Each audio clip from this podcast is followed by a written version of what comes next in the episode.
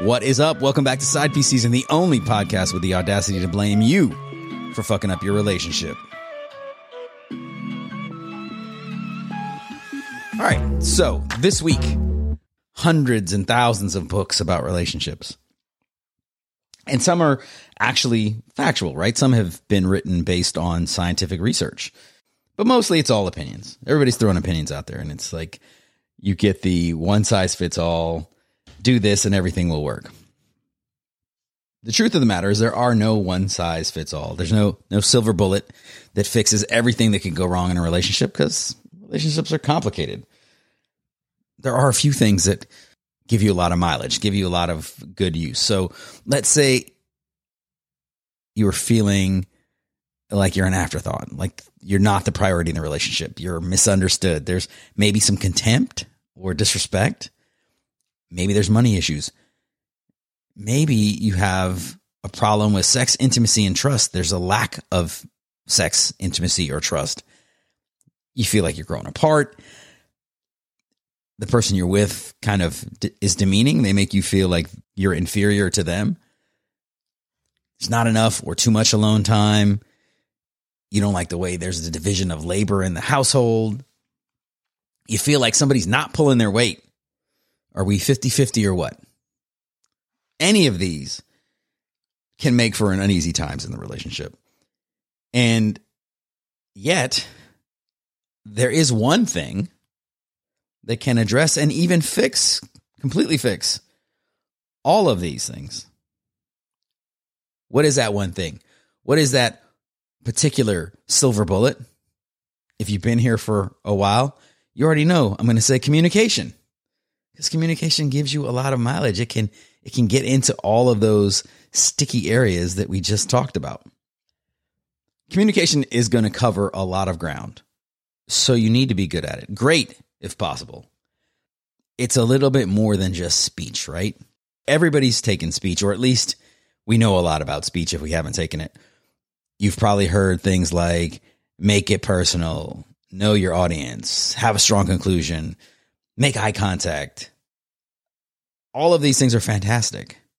All of them help to make a speech, but we're talking about a conversation with somebody that you care about, somebody that you are in a relationship with, and presumably you would like to stay in a relationship with. What's missing from that list of things that we would have learned in speech class at any level that you took it is that you have to know yourself. You want to get a clear message, you want to get a true message, something that rings true to you. You have to know yourself. That's the only way, that's the only thing that will, will enable you to have a conversation and be as real as you possibly can be. If you know yourself, you know where you are likely to get triggered and what to avoid, or at least when you need to pump the brakes and mitigate things. It gives you the ability to regulate your tone. You know there are different communication styles. And you know that we're not all the same. Some people clam up if you get a little loud. Some people get louder if you get a little loud. And sometimes in the heat of the battle, you can misread what's actually happening because you didn't know about your ego or you didn't really come to terms with your ego, right? That's one of the things that gets in the way of communication. It's a huge problem. Ego will have you defending yourself vehemently and often unnecessarily. The critiques make you fragile. If you were totally clear on what you are, who you are, and you knew that you don't take those criticisms well, that gives you the opportunity to navigate that situation much, much better. I know that some of the some of the hardest things to hear turned out to be some of the best advice ever. If I wasn't able to shut myself up, not respond, and actually think about what was said, kind of turn it around, look at it from all the angles, and get outside of my ego and my feelings about the, the subject, I was able to work with that, absorb it, and actually use it as guidance the way that it was intended to be used. All in all, it was a skill that I had to work at. I had to learn to remain calm, to keep my mouth still and let my mind move.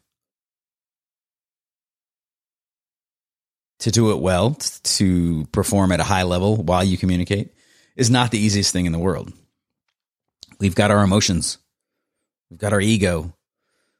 We've got our desire to win, maybe an innate competitiveness, resentment, whatever. There's just so much from the way that we view the world, see the world, we're raised in the world that comes into play in our communication. There's that saying that you're either growing apart or you're growing together. I don't even know that it's growing. I think that we're continually changing. Sometimes it's an improvement, sometimes we're getting worse. The change is not in the same direction and is not equal and maybe is unknown to the other person. Communication helps to bridge that gap, to keep us in touch. We get to tap into the other person, see exactly what's going on. We touch base regularly, routinely. I know what they're thinking, and we can move together. Ego's still a problem because there could be attitudes. Contempt is one of the biggest problems in relationships, long term relationships, really, I guess any relationship. Once disrespect and contempt show their head, the days are numbered. And if they're not numbered, the relationship's just going to be a miserable one. Part of that contempt comes from unmet needs. If you're communicating the needs, there's a chance that they can be met. They're not mysterious. They're not uh, misunderstood. Whether it's objective truths or opinions, knowing what the other person is thinking, feeling, going through helps you meet the middle and understand where they're coming from. You've got to do everything within your power to make sure that the relationship keeps going and works well. You know, sometimes the person that you're with is not going to give a fuck. They're going to have taken their eyes off the ball. They might be feeling misunderstood. They might have a little rift that they feel is growing between the two of you. Whatever the problems are, that's the time that you're going to have to go above and beyond. And in turn, the positions will switch. That's the real day in, day out grind of a relationship. Everybody's not always bringing their best. Yes, ideally, it would be great if we prioritize the relationship at all times. Nothing got in the way, not the kids, not work, not family, not our own laziness or demons. But that always happens. Those things will never just completely evaporate and go away we will always have to face them. Regular, continual conversation, communication of all of these things helps to keep the relationship going. In addition, there's normal communication things like how you say it, your tone. If you sound like a jerk, I'm probably not going to be as willing to listen. If you talk in a condescending manner, I'm not going to be as willing to listen. Communication can alleviate those feelings of contempt and disrespect. Depending on how you do it, if you're doing it the wrong way, it can increase those feelings. And there are subjects that are touchy. People just feel uncomfortable about discussing them. Sex, money, division of labor, who's the boss in the relationship. All of these are topics that people often don't actually sit down and have a conversation with. It's kind of implied. And if everybody's on the same page, it's great. Usually that is not the case. Everybody does not have the same exact visualization and understanding of the status of the relationship. And that lack of communication in that gap where there's no communication, that's where a lot of angst and problems can grow. Get really crystal clear on your expectations and your goals. Hopefully, you're doing this before you ever get into a relationship. But regardless, you need to do that because that's the key to your successful communication of what ideas you hold true. If you're just mimicking and parroting back something that you think sounds good, but maybe doesn't really hold true to you, if you get that thing, it's not going to really matter because that's not actually what you want. That's not important to you. That's not valuable to you. To start to eliminate some of these problem areas and just clear up everything so that you can move forward in the best way possible you need to have a clear understanding of yourself. What's important to you? What are your strengths? What are your weaknesses? A step beyond that, when you identify your weaknesses, attempt to strengthen them. Don't ignore them. Don't pretend that they don't exist. Now you know these are the areas where I need the work. Do some work in those areas. It can't just be one of you that's good at communication. It can't be just one of you that knows themselves well.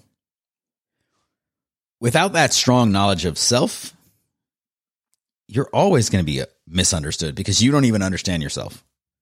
And if you don't know your motivations, I certainly can never figure it out either.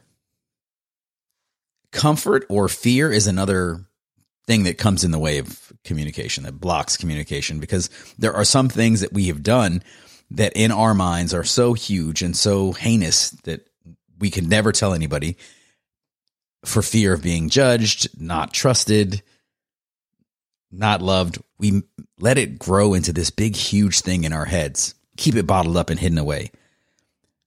But it's something that, if known, could unlock so much for this other person that we're trying to be with, could make so much more sense of, of why we are the way that we are but we're afraid to admit it. We're afraid to talk about it. We want to keep it hidden in that corner, in that dark closet. Some people are very judgmental, and this is where you have to make a judgment call and you have to trust. Either you're going to tell them everything and they're going to learn to deal with it, or you're going to tell them everything and they leave. They can't handle it, they, they bail out on you. I have to say that if they couldn't handle it, you need them to go. Because how long are you going to continue to pretend to be something that you're not? To hide these parts, these these formative experiences that made you who you are. It's just not worth it. And also you'd probably just be surprised that the person that you're with wouldn't even care. You look around, you see a lot of people are fragile these days and in their emotions and in their feelings and can't handle things that are in Reality, very trivial. That's not the person that you need to be with. Communication is a two way street. Both of you should be an open book, especially if this is the person that you say that you're going to be with for the rest of your life. Great communication skills, particularly with each other, which will require you to feel safe, connected, not judged, but also to be thoroughly sure of who you are, all of the good and the bad of it. Sort yourself out, understand yourself, come to terms with your strengths and weaknesses, and know that nobody out there is perfect. There is not a single thing that I have ever done that I can say I was perfect at. Pretty good, damn good sometimes, but never perfect. That's not a reasonable standard a sidebar to communication that I've not actually ever said is that communication helps to build intimacy. The more open that you can be with this person only brings you closer. We're not talking about sex, although the better you can communicate during sex also strengthens the relationship. There are more things that you need to get proficient at to have a great relationship. It's not the silver bullet, it's not the be all end all, but communication is a huge one. And It's not going anywhere. And it seems like every day we're getting a little bit worse at it, despite having more and more ways to do it. Regardless of the communication style, passionate you, riled up you is not the best representation of you. You're not doing yourself any favors. I know when I get pissed, if I if I let myself go with it, the objectives of the conversation shift completely. It stops being about exchanging ideas, clarifying my stance. Uh uh No, instead, I'm focused on getting you to shut the fuck up. So, in that mindset, if I let myself get there, unless I get extremely lucky, nothing productive is likely coming out of that. The subjective arguments take over, the opinions take over, and the factual points just get thrown out the window. Because now I just want you to shut the fuck up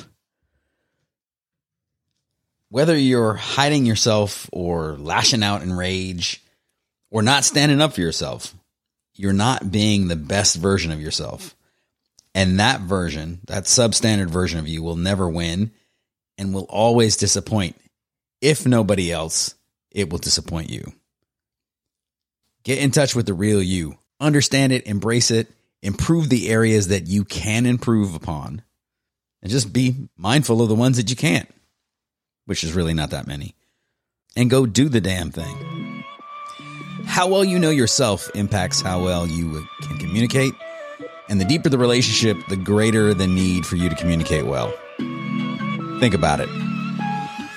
Gotta run. Rate, review, and follow. If you like what you heard, tell a friend. And if you didn't like what you heard, tell an enemy. It was amazing.